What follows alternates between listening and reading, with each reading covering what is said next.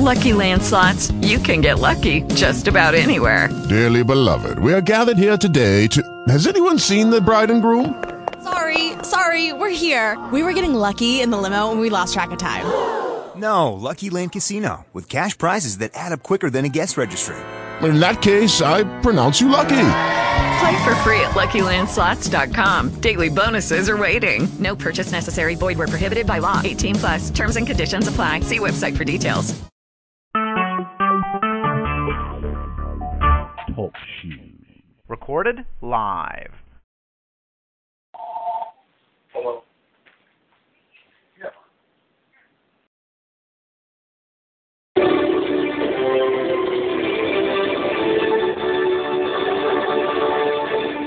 Hey, we had started a um, a Radio Free Geneva last week, and we actually didn't end up getting into the primary material that we needed to get into, and that was responding to James McCarthy's sermon on on Calvinism. And we once again remember uh, uh, remind you that Radio Free Geneva is uh, sometimes we have to deal with some some really bad argumentation. Sometimes the people responding are, are, are just so far out in Looneyville that it's not even funny, and that's not what we're doing here. Uh, James McCarthy would be a brother in the Lord. Uh, we have some differences here, and uh, we are responding to what those differences are. And I thought that there was enough unique. So far, there hasn't been any unique, you know, the class election type thing and in Christ and so on and so forth. We're looking at some things we've looked at before, but especially when we get into some of the specific texts, um, there was some.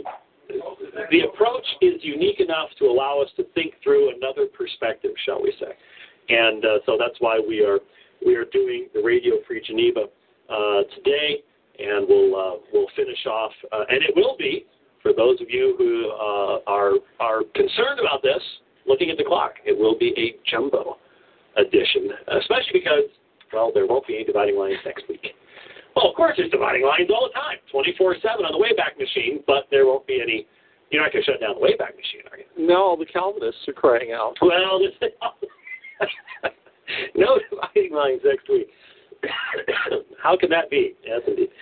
Anyway, so uh, we were listening to uh, Brother McCarthy talking about being in Christ, and uh, he was talking about, you know, why is it that grandparents love their grandchildren? Because those grandchildren are their children's children. See, and so if you're in Christ, then that's where that's coming from. So let's uh, let's pick up, and hopefully I haven't turned the volume all the way down. Let's pick up with uh, with what he was saying at that particular point, and continue uh, our examination of his sermon. And I, I know you're a bunch, but frankly, God doesn't love you strictly for yourself. He loves you because of His Son.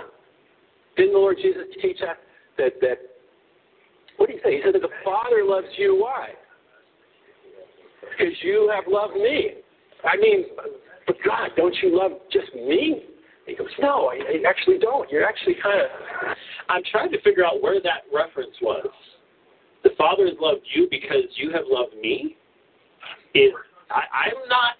Um, I couldn't find that one. I, I'd like to know what text is being paraphrased at, at that point, uh, because that would make the Father's love of us dependent upon something we're doing, and and uh, I, I I think something was misstated there. I'm, I'm not sure. Selfish and sinful and lustful, but but in your my Son, who, who saved you, God loves you. And this is the amazing thing that the God, the Father, has chosen us for Himself in His Son, the Lord Jesus Christ. Now, think about this theologically. He didn't have to do that. Could you be saved and not chosen by the Father for Himself? Well, theoretically, I guess you could. I mean, if, if you look at Adam was up here and then he sinned and he, he was way down here, we could just get back up to the garden and I mean that'd be pretty good. I mean, you're not going to hell. You're living in paradise, and you're you're God's creature. I mean, that's not so bad. That I, I'm not following this at all. I'll have to admit at this point I've completely lost. There, there would be no way to restore us to moral neutrality. That wouldn't bring about eternal life. How would that happen? If our sins are forgiven, it, you know, this one of the things that concerns me about this concept is that if you are familiar with the subject of imputation and the discussion of imputation, then you know that it was, wow, has it been, has it been 10 years now? It's been at least, yeah, it's been 10 years now. That um, there was a kerfluffle over in Southern California uh, where a an individual wrote a paper opposing the concept of the imputation of the the the positive righteousness of Christ, that righteousness which was his having perfectly lived God's law. The paper was opposed to the concept of the imputation of that righteousness to believers based upon dispensational uh, reasoning, and it created quite a uh, quite a uh, um, stir. And then that was picked up by some New Covenant guys who likewise grabbed hold of this and were saying, no, there is not this positive imputation of the uh, this imputation of the positive righteousness of Christ, uh, but there is only a a forgiveness of the sins that have been committed which takes us back to this moral neutral point. What? I, I consider that dangerous, and I, I consider that to be uh, very, very problematic. So I'm not sure if that's what's in the in the background of what's being said here. I really don't understand exactly what's being said here. Uh, we don't want to go back to Adam. We don't want to go back to the garden. Uh, the whole argument of Romans chapter 5 is that the free gift is not like the trespass, for by one man sin many were, were made sinners. So much so, by the righteousness of the one, the many were made righteous. One is a free gift, and it results in life to all those who are in Christ Jesus. So there's a there, there, there's something even greater. That which is given in the second Adam, Christ, is much greater than what was lost in um, in the in the first Adam. So I uh, I'm not sure if that's where he was going or not, but We'll see. That's not what's happened. That's not what happened. We are down here, and now we're up here. We have been chosen as, as sons of God.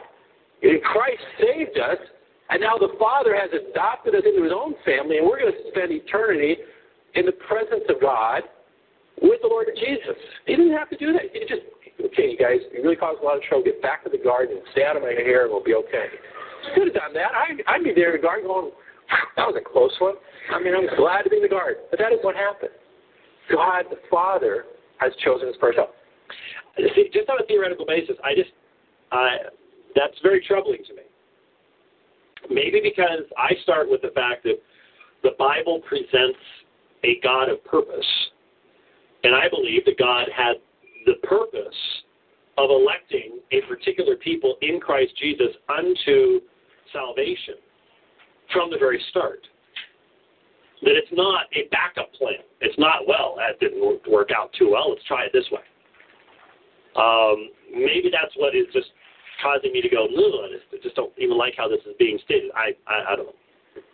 How many of you got saved by going to the Father for salvation? You can't do it. You can't go directly to the Father. You have to go through the Son to the Father.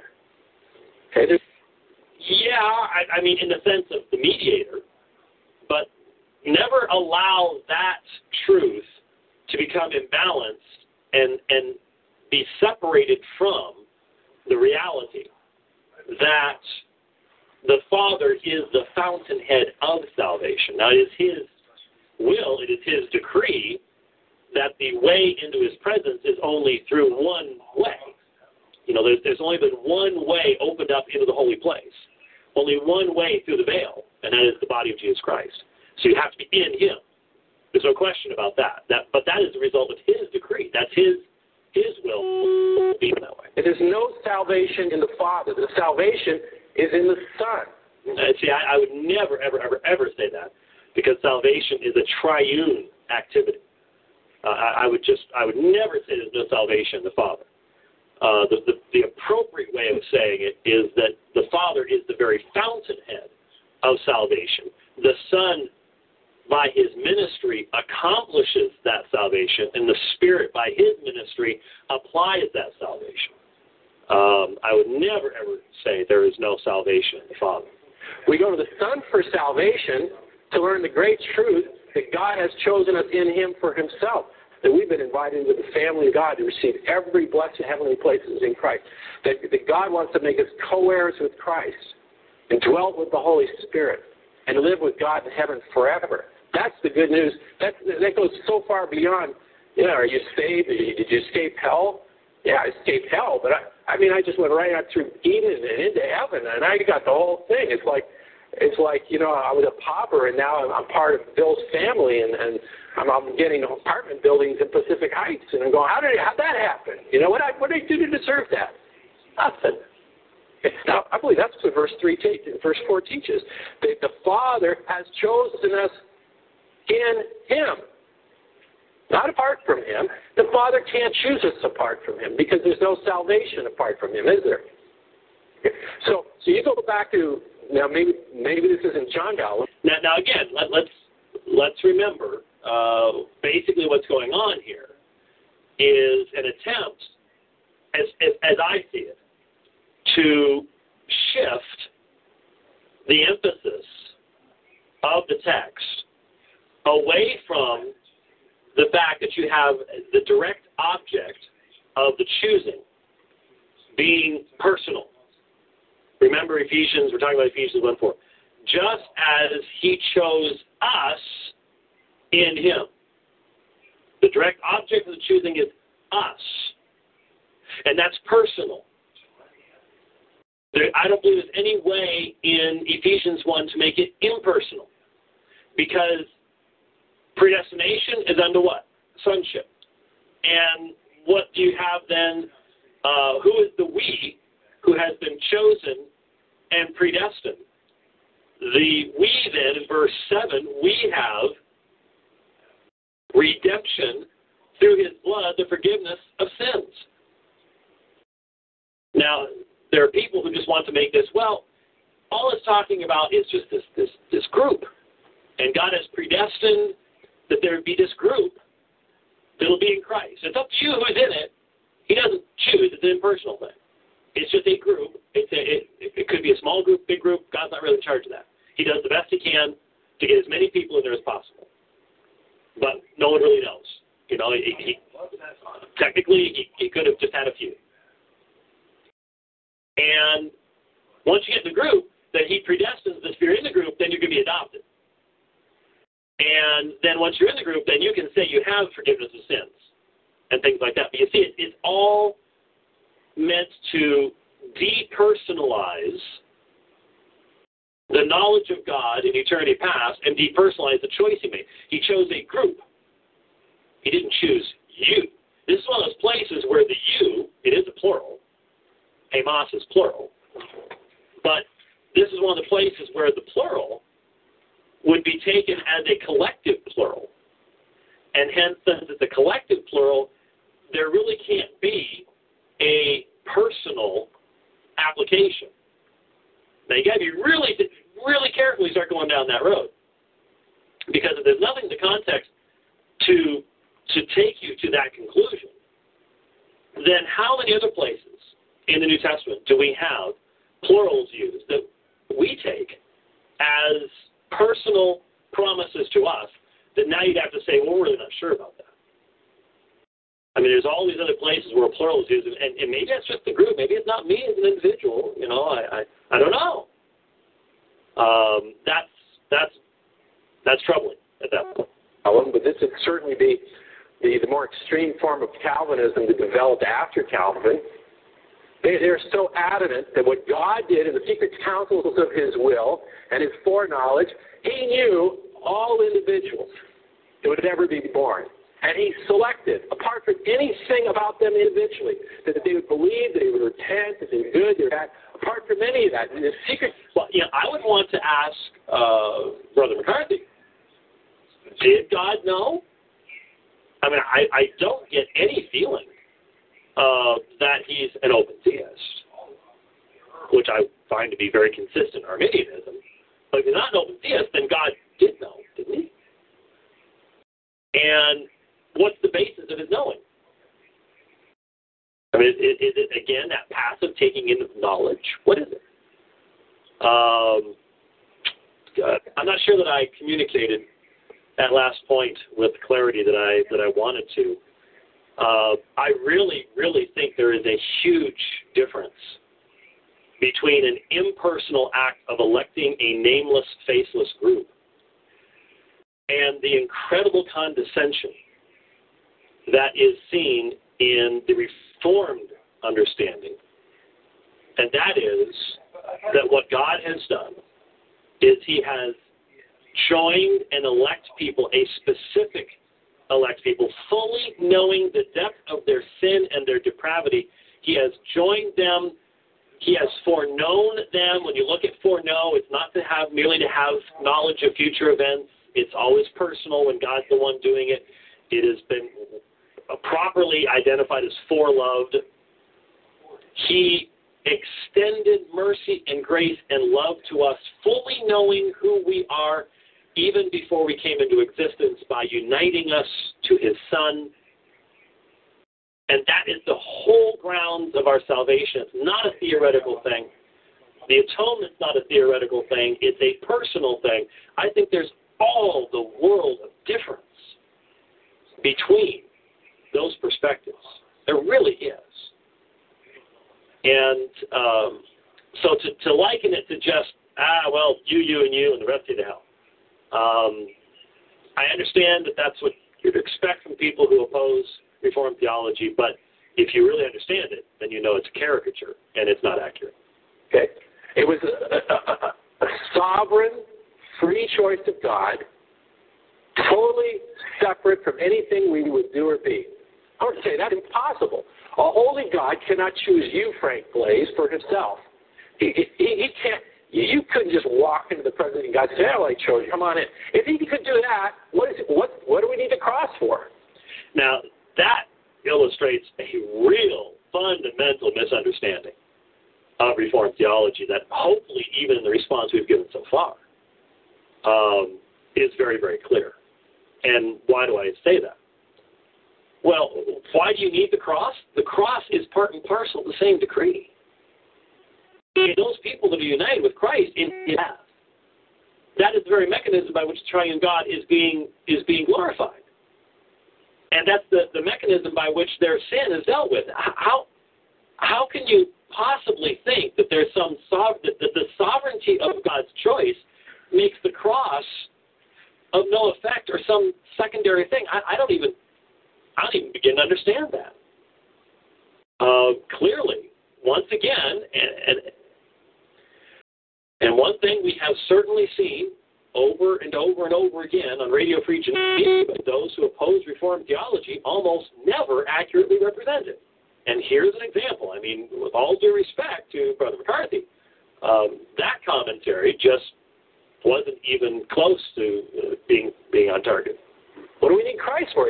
If God is so sovereign that He could just have chosen who would be saved by His His decree, what reformed person says that God is so sovereign? What, what does that mean? That's, that's like saying so alive or so powerful or something.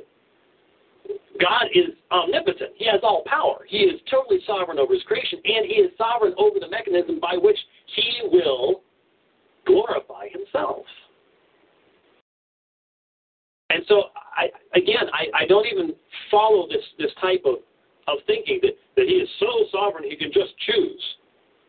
Well, of course he chooses. It's part of it's part of his decree. But he, he does so. What reformed person does not see right there in the text, and I'm pointing at my computer screen, see right there in the text, just as he chose us in him. They're, they're two parts of intimately connected of his sovereign decree. It's the mechanism by which he will choose himself. He, he will choose to glorify himself. There's, there's nothing about the sovereignty of the choice that separates it from the sovereignty of the method chosen to bring about his glorification. Uh, I, I think that's very important to see. Well, why the cross? I mean, that seems unnecessary. But but you see, if, if I could if I could pull out some photographs right now of a bunch of children ages you know five to fifteen and show them to Jean and say, Jean, my wife, the Lord has given me these pictures. You want to see what your grandchildren look like? Want to see the pictures of those girls you do those making dresses for? She goes, yeah, I'd really love to see those. I mean, you, you love these children before they're even born because of your love for your children. This is what God has done for us in Christ. There is no this this word chose, just as He chose, this is, is, is from the Greek word from which we get the word elect. God has elected us, chosen us, selected us in Christ. Okay, not apart from Christ. He chose us in Him when, before the foundation of the world, here's what He chose us to be holy and blameless before Him. Now, now you, you see, you're seeing exactly what I predicted was going to happen here? You have a direct object, just as He chose us.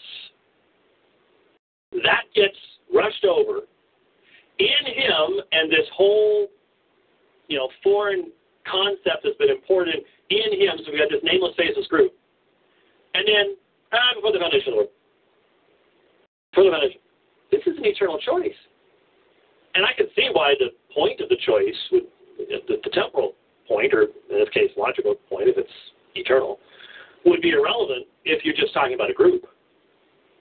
But what makes Ephesians 1 4 so amazing is that even this next phrase cannot, this next phrase, evidently, Brother McCarthy doesn't see that it completely militates against his own interpretation. And you see why? Here's why. That we might be holy and blameless before him in love. Now, notice something. If you're looking at the Greek, if you're looking, and there's, we have a number of folks in the audience that will look at the original language. If you're looking at the Greek, you notice something. The hemas, kathos exelexato hemas, as he chose us, and alto in him. Pra, kataboles cosmo, before the foundation of the, of the world. And then you have infinitive, einai hemas hagius, so that we might be holy and blameless before him in love. Now, there's a question about whether you should attach in love to predestination, the next verse, or whether it's continuing the thought here, but don't let that distract you for a moment. If the first hemas is an impersonal group, do you really think the Apostle Paul was saying that it is an impersonal group that is made holy and blameless before Him in love? How can you even discuss holiness and sanctification, holiness and blamelessness, holiness and purity outside of a personal application? And so, if the second hemas is clearly personal, as it has to be in regards to holiness and blamelessness, holy and blameless before Him, and if in love goes with this first verse as it's divided here in the Nestle-Aland text, that even more emphasizes the reality that this is personal. Because in love. This, this standing before Him, this appearing before the Father as objects of love. Is this love impersonal? I just love that group. I mean, on one on one level, you know, I we mentioned that uh, I'm waiting to become a grandfather too, and uh, we we had the kids over for the holidays, and it was great having them there. But I imagine some comment was made at some point um, about, yeah, well, you guys have been married quite a while now, haven't you? You know, and uh, you know, we always try to get a little something in there. And uh, talking about my son, uh, my daughter's only been married five months, so uh, we'll give them a little time. But uh, I suppose there's a there's a sense in which you can say, I love my grandchildren. But they don't exist yet, and I'm not a timeless being. I'm not a timeless being. And while I will love my grandchildren because they are my children's children, it better it better become much more than that once those kids are born. It, it needs to be love for them personally as as individuals. And so, if this love here, we're talking about holiness, sanctification before Him, in His presence. This is talking about personal relationship. And again, I'm saying if you don't take these texts as Reformed theology has taken them, you have to depersonalize them. You have to depersonalize them. And I think you end up losing a lot in the process. How can you be holy and blameless before a holy God apart from Christ? Only in Christ is that possible. That's true. He predestined us. That's true. But notice that the the element of verse 4, the personal nature, has been removed. And all the, the personal aspect has been thrown onto Christ, who, of course, is personal. How is it that we have holiness and blamelessness?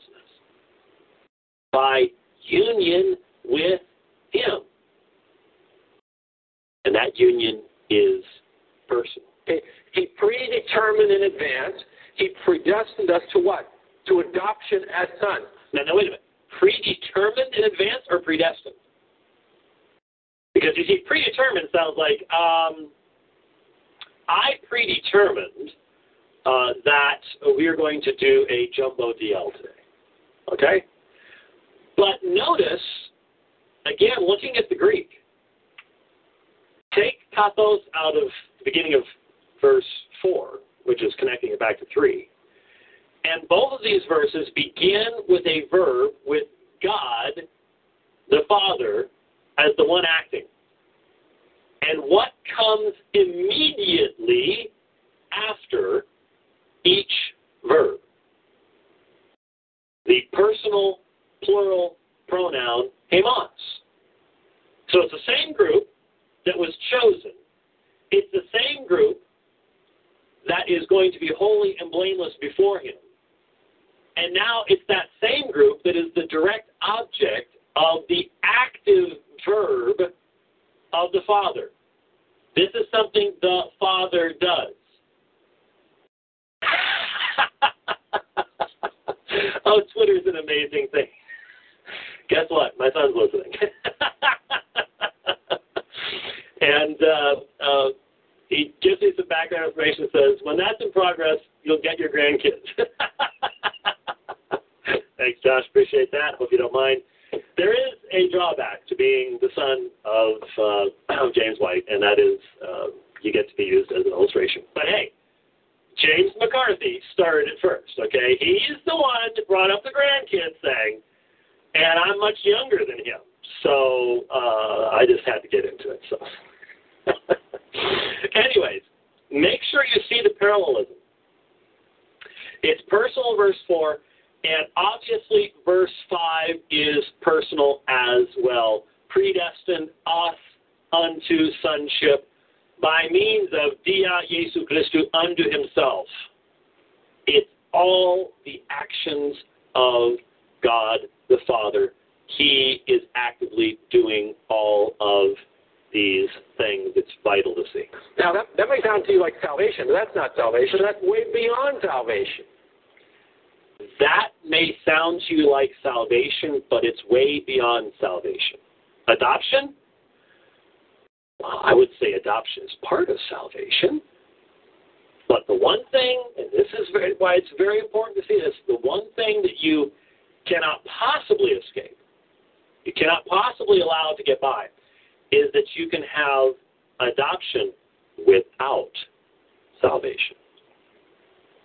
Without salvation. That's very, very important. If we have been predestined, see, this is what this is where these folks want to go. Well, this predestination is impersonal, and it's a choice that God makes that all those who get themselves into Christ will be adopted, you see. Rather than what Paul actually says, he predestined, for the foundation of the world, same context here, he predestined us unto this intimate relationship of adoption into the very family of God by means of Jesus Christ for himself. Do you see the major difference between those two? There is a major difference. Norm Geisler doesn't get it, and Dave Hunt doesn't get it, and Eric Cantor doesn't get it. But there's a major difference between those two readings. Huge difference.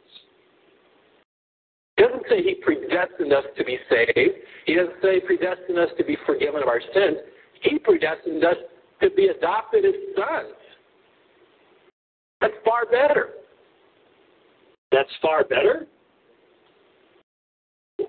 I, I, again, can an unforgiven sinner be adopted in the family of God? Of course not. Can an unredeemed, unregenerate person experience sonship? No, it's, it's all a part of what God has done. I mean, it's those who are holy and are blameless. He, he makes his children holy and blameless. He, he cleanses us in Christ Jesus. It's all of one. To try to start separating these things out and say, well, it doesn't say we're predestined to salvation. If adoption demands justification and calling and holiness and regeneration, then you better believe it's saying we're predestined unto salvation. I mean, that's just as clear as it can be. It's amazing when people start trying to divide up the work of salvation and say, oh, well, you know, he predestined us unto salvation, unto this, but not unto that. It's all part and parcel of the same thing. What, what do you mean? How can you divide that up? Does not make any sense at all. And just being saved.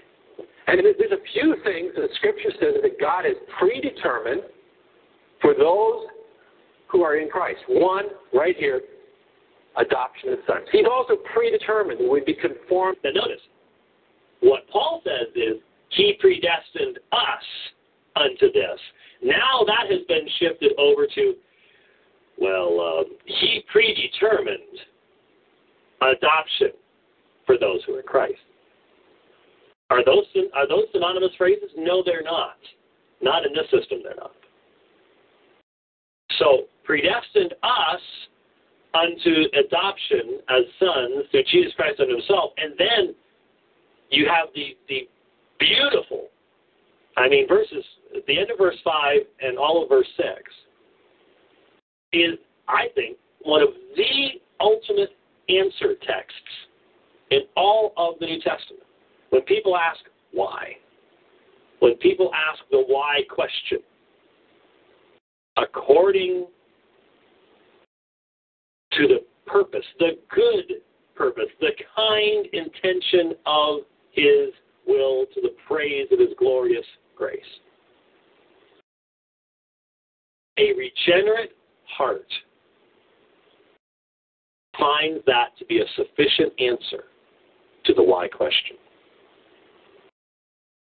A regenerate heart finds that to be a sufficient answer to the why question.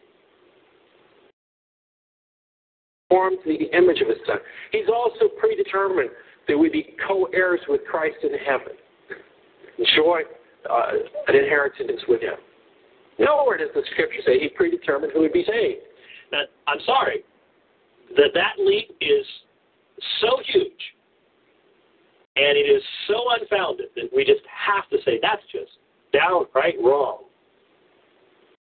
If all he's saying is, well, these specific words don't appear, well, then that's no more of the argument than we get from our Muslim friends that say, well, Jesus never said, worship me, I am God.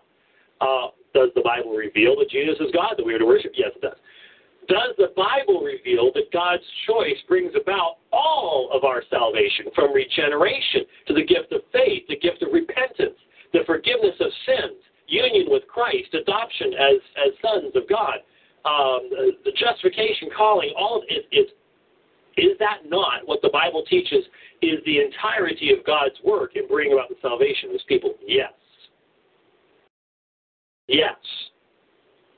So, you know, he made just brief allusion to Romans chapter 8 and predestination there.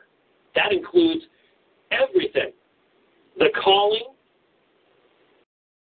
the justification, and the glorification. That would be like saying, God predestined us unto glorification, but he did not predestine the means by which we would get there.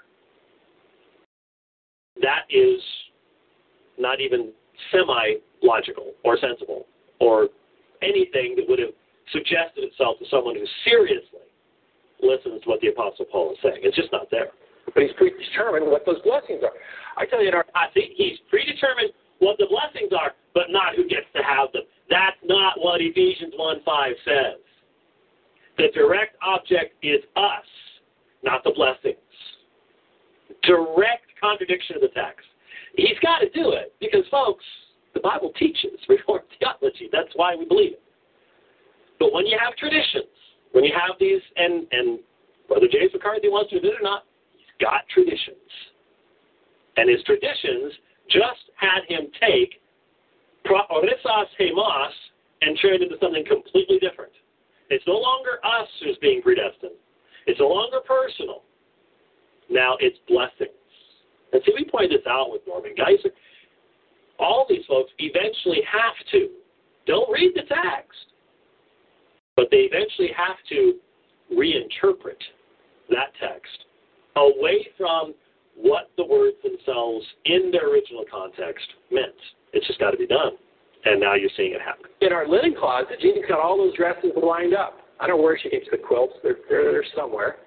Those kids are predetermined to receive those gifts if and when they ever show up. They're theirs. Predetermined. What's predetermined? The gifts, not the people. Impersonal, not says. My friend Bill, uh, it was predetermined. Before, uh, I don't know, we could almost say before he was born, but certainly at that time his father had wills and contracts and living trusts, that all this was going to go to him. Predetermined by the decree of his father. Now, I propose that if you stick to Scripture. Nowhere does Scripture teach that God's predetermined who will be saved and who will not. There isn't a verse in the Bible that teaches. I would propose to you that there isn't even a verse that says He's chosen anybody for salvation anywhere. So there you go, folks. There's the tradition kicking in, and and I don't know. It, it's it's hard for me to imagine how, with your Bible open to Ephesians one five, you can make that kind of statement. But there, behold the power of tradition, and isn't that exactly the conversation that I had uh, 11 years ago, over 11 years ago, with Dave Hunt on KPXQ in Phoenix, and look what that resulted in. At least two books, three books I could think of. At least three books uh, came from just that one conversation where I said, Dave, that's your tradition. I have no tradition. I have no traditions, James. Now, I would like to think that James McCarthy realizes he does. But it is pretty amazing to me that you can have your Bible open to Ephesians 1 5 and say, well, it's not there. There's no there's no predestination to salvation. It's just that's just that's predestination of blessings of sonship upon anybody who's in Christ Jesus. That's not what it says. That's an impersonal reading of the text, and it is not what it says.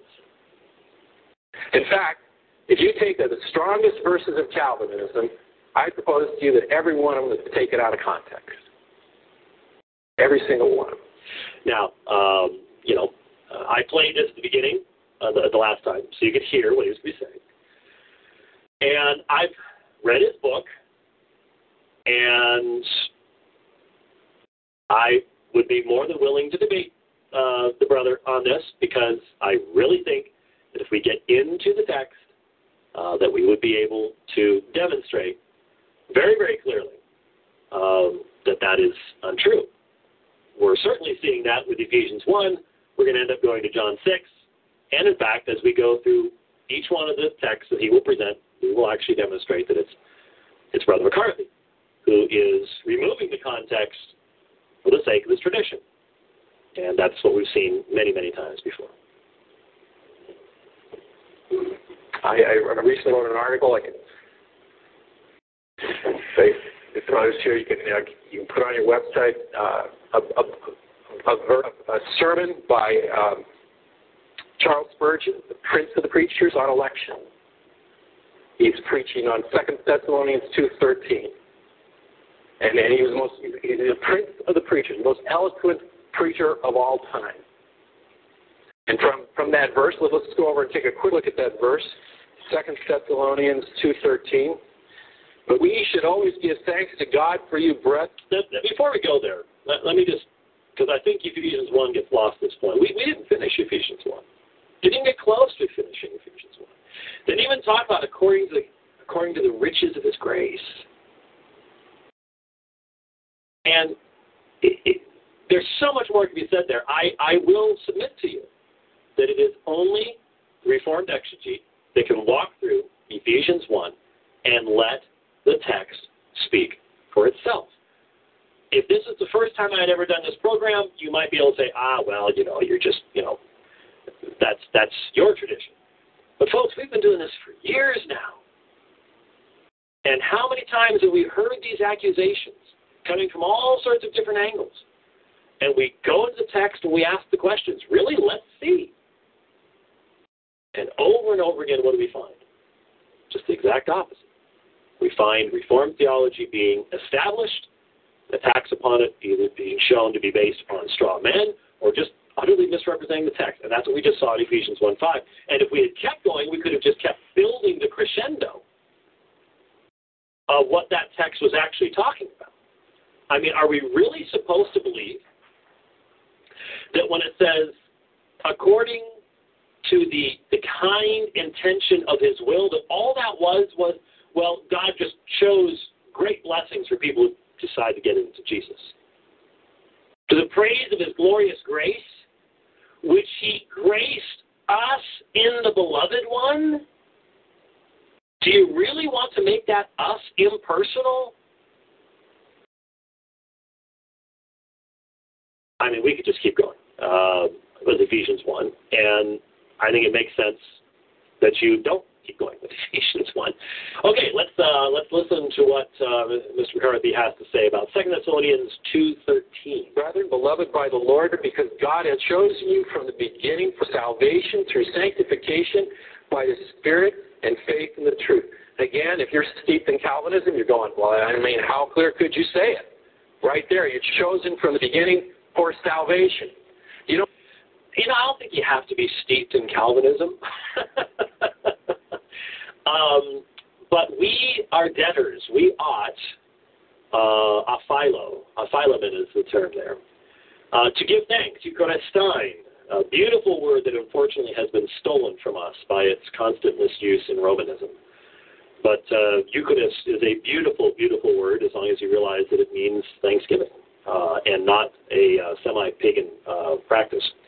Eucharistein, to give thanks, sotheo, to God, always, pantote peri humon, in behalf of you. Why?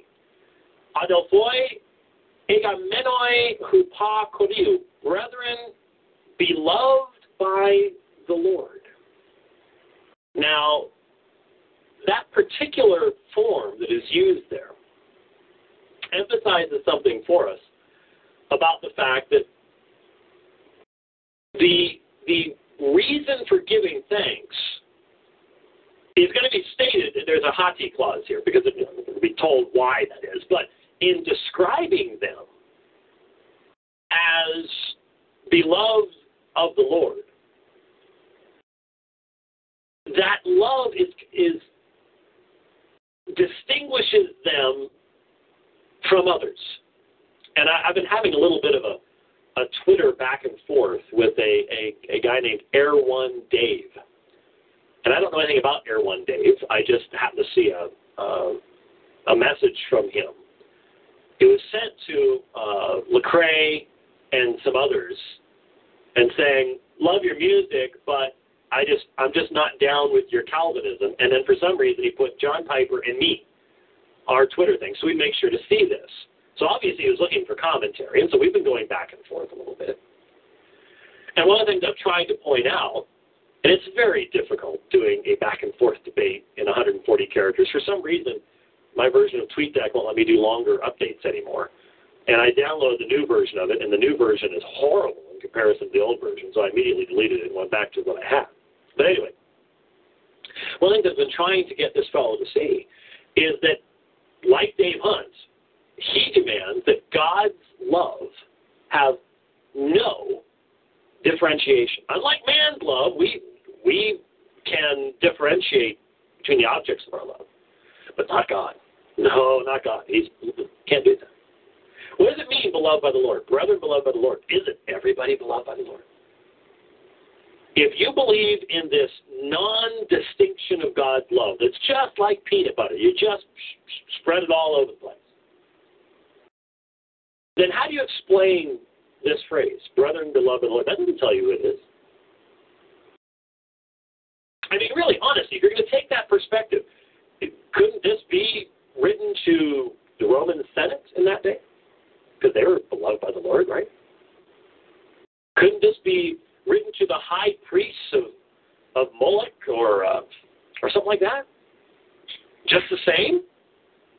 No, there's something special here. I mean, when it talks about the, the disciple whom the Lord loved, is that just nonsense language? Is that nonsense language for those who refuse to admit that there are gradations and variations and decisions in God's love? That's nonsense language. He just loves everybody the same.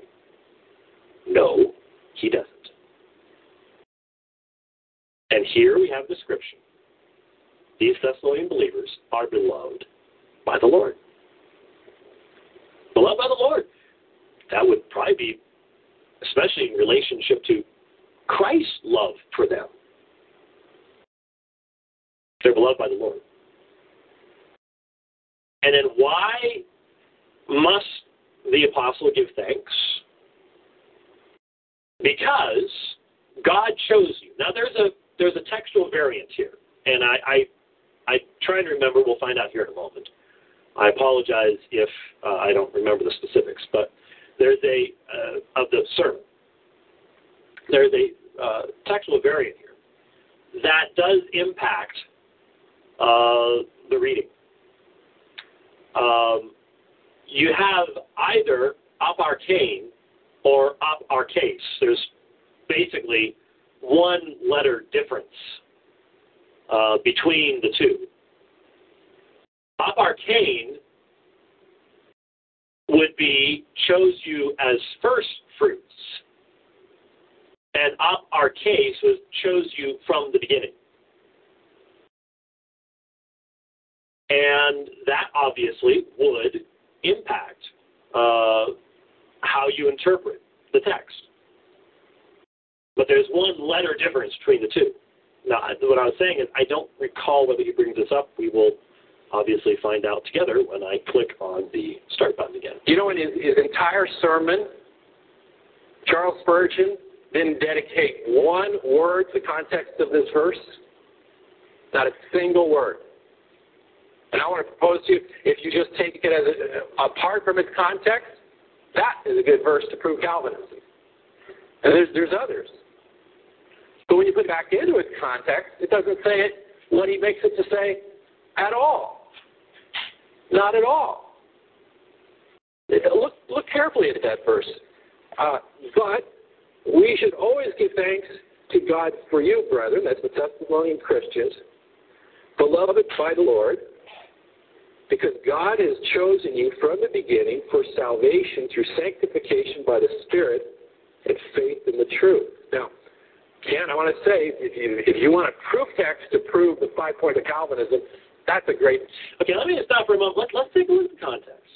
Um, the context before this is of those who refuse to love the truth. And it is a wow. Uh, a strong text. We in verse 9, the coming of the lawless one is by the activity of Satan with all power and false signs and wonders, with all wicked deception for those who are perishing. Notice those who are perishing, tois a standard phrase uh, used by Paul in 1 Corinthians over against sozomenois, those who are being saved. So with all wicked deception for those who are perishing because they refuse to love the truth and so be saved. Therefore, God sends them a strong delusion so they may believe what is false, in order that all may be condemned who did not believe the truth but have pleasure in righteousness. So you have God's judgment here.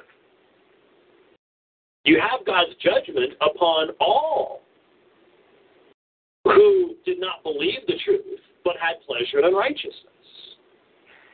Now, what you're going to hear here is an attempt to say, ah, this this has nothing to do with salvation because this is all in the end times, and it's a dispensational interpretation in light of the activity of Satan and in light of a theory about when this is going to take place, and therefore can't have anything to do with salvation because it actually doesn't have anything to do with the Thessalonians. But when you don't have that um, inappropriate addition, you will notice that after verse 14, you have to this he called you to what? Could be salvation or be first fruits. Uh, uh, but it's always salvation because soterion is in either one, but either first fruits of salvation or chose you from the beginning for salvation, but salvation is right there by sanctification, by the sanctifying work of the Spirit and belief in the truth. If that's not salvation, folks, what on earth would the Apostle Paul be talking about? And then verse 14 makes it so clear. Unto which also he called you, kaleo, by means of the gospel. To this he called you through our gospel so that you may obtain the glory of our Lord Jesus Christ. What's the end of the, the, the golden chain of redemption? Oh, glorification calling, gospel. How can anyone who knows Pauline theology look at this and go, I that ain't salvation. This is this is where it gets a little concerning for me. To be perfectly honest with you, because if if you can see, and and you know what makes it even more concerning for me is that James McCarthy deals with Roman Catholics. Why is this concerning? Because verse 15 is one of the most commonly cited texts of Roman Catholics. And if you're going to deal with verse 15, what is the strongest way to deal with verse 15? Keep it in its context. So that brothers stand firm and hold the traditions you are taught by us, us, either by our spoken word or by our letter. What is that tradition? Stekete and krateite in verse 15 are talking about standing in the gospel, not traditions about Mary, Immaculate Conceptions, papacies, uh, sacerdotal priests, and all the rest of the mythology that Rome has developed over the years. The, the tradition that he's talking about is the proclamation of the gospel that was in the written material that was presented and in the preaching that they presented. And so, you want context? yeah, context is all over this one. And context very clearly tells us that the Reformed interpretation has been correct all along. A verse.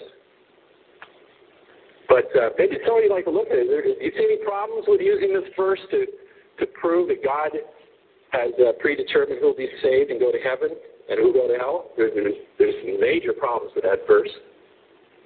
What's the context?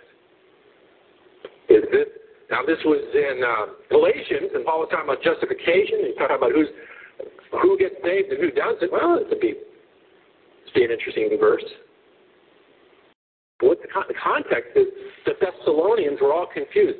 They thought, in First Thessalonians, Paul had told them, listen, you guys are all concerned about the day of the Lord, the, the final judgment, the great tribulation. Listen, that's not going to happen until the apostasy comes first, the man of lawlessness is revealed. We're going to be taken off this earth in the rapture, and, and, and none of that happens. So, so Don't be so upset that the, the day of judgment hasn't started. And then, then after he sent that letter, somebody said, well, Paul's changed his view. The day of the Lord's already upon us. The judgment started. And he writes Second Thessalonians, says, what? I didn't say that. Somebody said that. wasn't me. He said, that's not going to happen. We, we got major theological things that have to happen before the, that happens. And when it happens, the man of lawlessness is going to be revealed. He's going to display himself as God. All are going to worship him. God is going to put a deluding influence upon the whole earth, and they're going to believe that which is a lie. But you Thessalonians, in contrast to that, you should give thanks. We give thanks to God for you, beloved, because God has chosen you for salvation, not to go through the tribulation, not to go through the delusion of the time of the Antichrist. God has chosen you from the beginning for deliverance, salvation, from the very beginning the church is going to be raptured. It's not going through the tribulation. Whoa, whoa, whoa, whoa, whoa, whoa, whoa. You see this? This salve, so so we've just moved from God has chosen you for salvation by the sanctifying work of the Spirit and belief, pistis, pistei, in the truth, by which he also called you by our gospel to now, oh, you won't go through the tribulation. Wow. Okay. I know that there are some in the audience who really appreciate what we do, but you you're brought up in dispensationalism and you're going, yeah, that's what I see. But can you step back far enough just for a moment disassociate yourself with that just a moment and look at that and, and go, wait a minute. If, if the Apostle Paul is talking about giving thanks to God, these, these are beloved by the Lord, and then you have choosing, you have, whether it's from, from the beginning or as first fruits, you have soterion, you have hagiazo, hagiasmos, sanctification by the Spirit, Pistei, the, the normal word for belief in the truth, truth of the gospel, and, and unto this you were called by our gospel, and yet that's not really salvation. All these terms that we can prove over and over again, Paul uses in in completely soteriological context, and he's not speaking soteriologically because of an eschatological theory you have? Really? So that that gets scary to me. That gets scary to me. That's where we really, really, really need to be thinking about some hermeneutics and context and things like that. That mm, that's that's that's scary. He's chosen you from the beginning for salvation. How? Through sanctification, okay? through holy living. You're going to be delivered from those bad times, and through faith in. Wait, wait a minute. Even it, maybe I don't know. I don't know what form of dispensationalism they holds to. I don't know. There's so many different forms anymore. I can't keep track of them. But I know there are forms that say that certain people. Uh, I think there's a form. My recollection is correct, anyways. There's a form that says that you know if you're going to be saved in the tribulation or through the tribulation or from the tribulation, it's going to be your, by your good works because it's no longer by grace because the Spirit's been removed. Isn't that true? Isn't it? I don't. I don't think that's necessarily what he's saying, but there are people who take that view. Um, but really, the, the, the sanctification of the Spirit and belief in the truth, this salvation, which is by sanctification of the Spirit, is, is by means that they're going to be delivered because they've been good people. That's what Paul's talking about in the truth. If you stick to Scripture. Now, you're not born again through sanctification. Where the Bible teach that? Through holy living? It can't be talking of eternal salvation. Whoa! Okay. Now we have sanctification being completely disconnected from regeneration, justification. You, you see how many times the the whole unitary, God-centered, glorious work of salvation has to be cut into little parts by the Arminian and I, I'm not an Arminian. Well, okay, by the synergist. You have to cut into little parts because here you have Paul giving thanks for these brethren beloved by the Lord. And he's giving thanks for them right then, not somewhere down the road, not somewhere in some eschatological situation.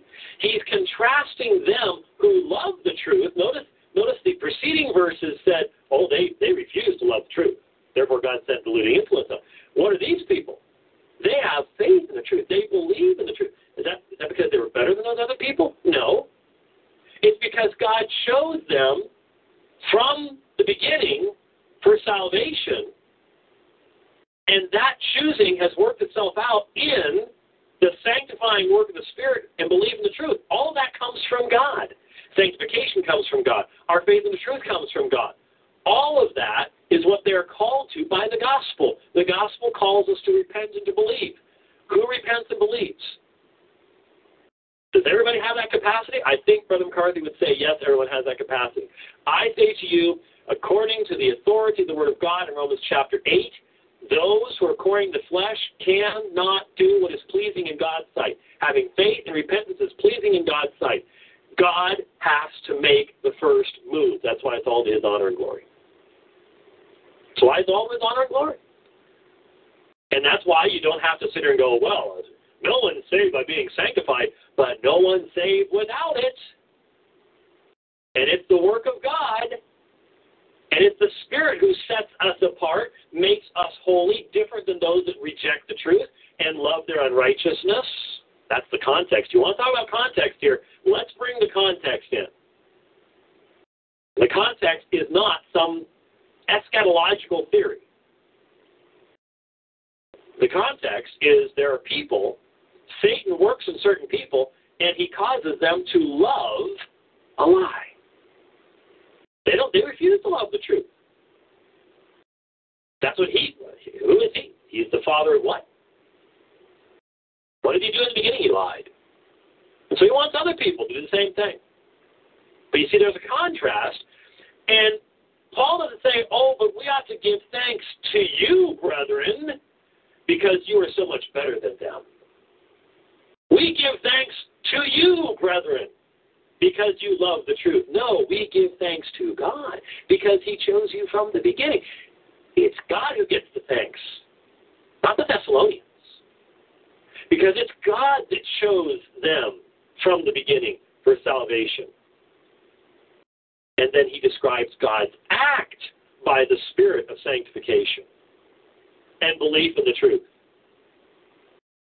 unto which also he called you by our gospel, that you may obtain the glory of our Lord Jesus Christ.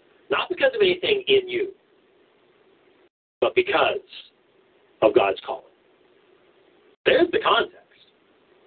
It is all about salvation. And it is exactly the opposite of what James McCarthy says. And it again it concerns me because he has to deal with the same apologists that I'm dealing with. And you all have seen, if you go back, look at the look at the debate with Gerry Matatics, Long Island, 1996 or seven, somewhere around there.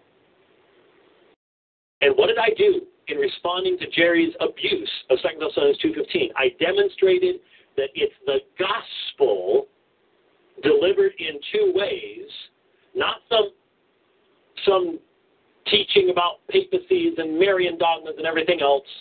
It's the gospel that we are to hold to that was delivered that way in, in 2 Thessalonians 2.15. How could James McCarthy explain 2 Thessalonians 2.15 if he has to go through some type of contorted explanation about eschatological theory that didn't develop until 1830 in the preceding verses? That's why it's important. That's why it's important.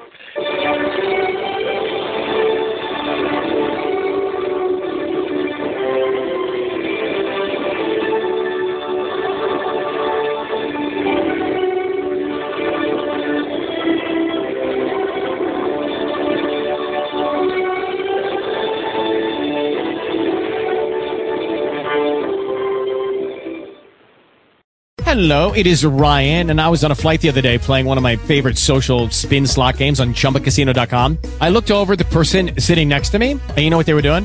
They were also playing Chumba Casino. Coincidence? I think not. Everybody's loving having fun with it. Chumba Casino is home to hundreds of casino style games that you can play for free anytime, anywhere, even at 30,000 feet. So sign up now at chumbacasino.com to claim your free welcome bonus. That's chumbacasino.com and live the Chumba life. No purchase necessary. VGW. Void prohibited by law. See terms and conditions. 18 plus.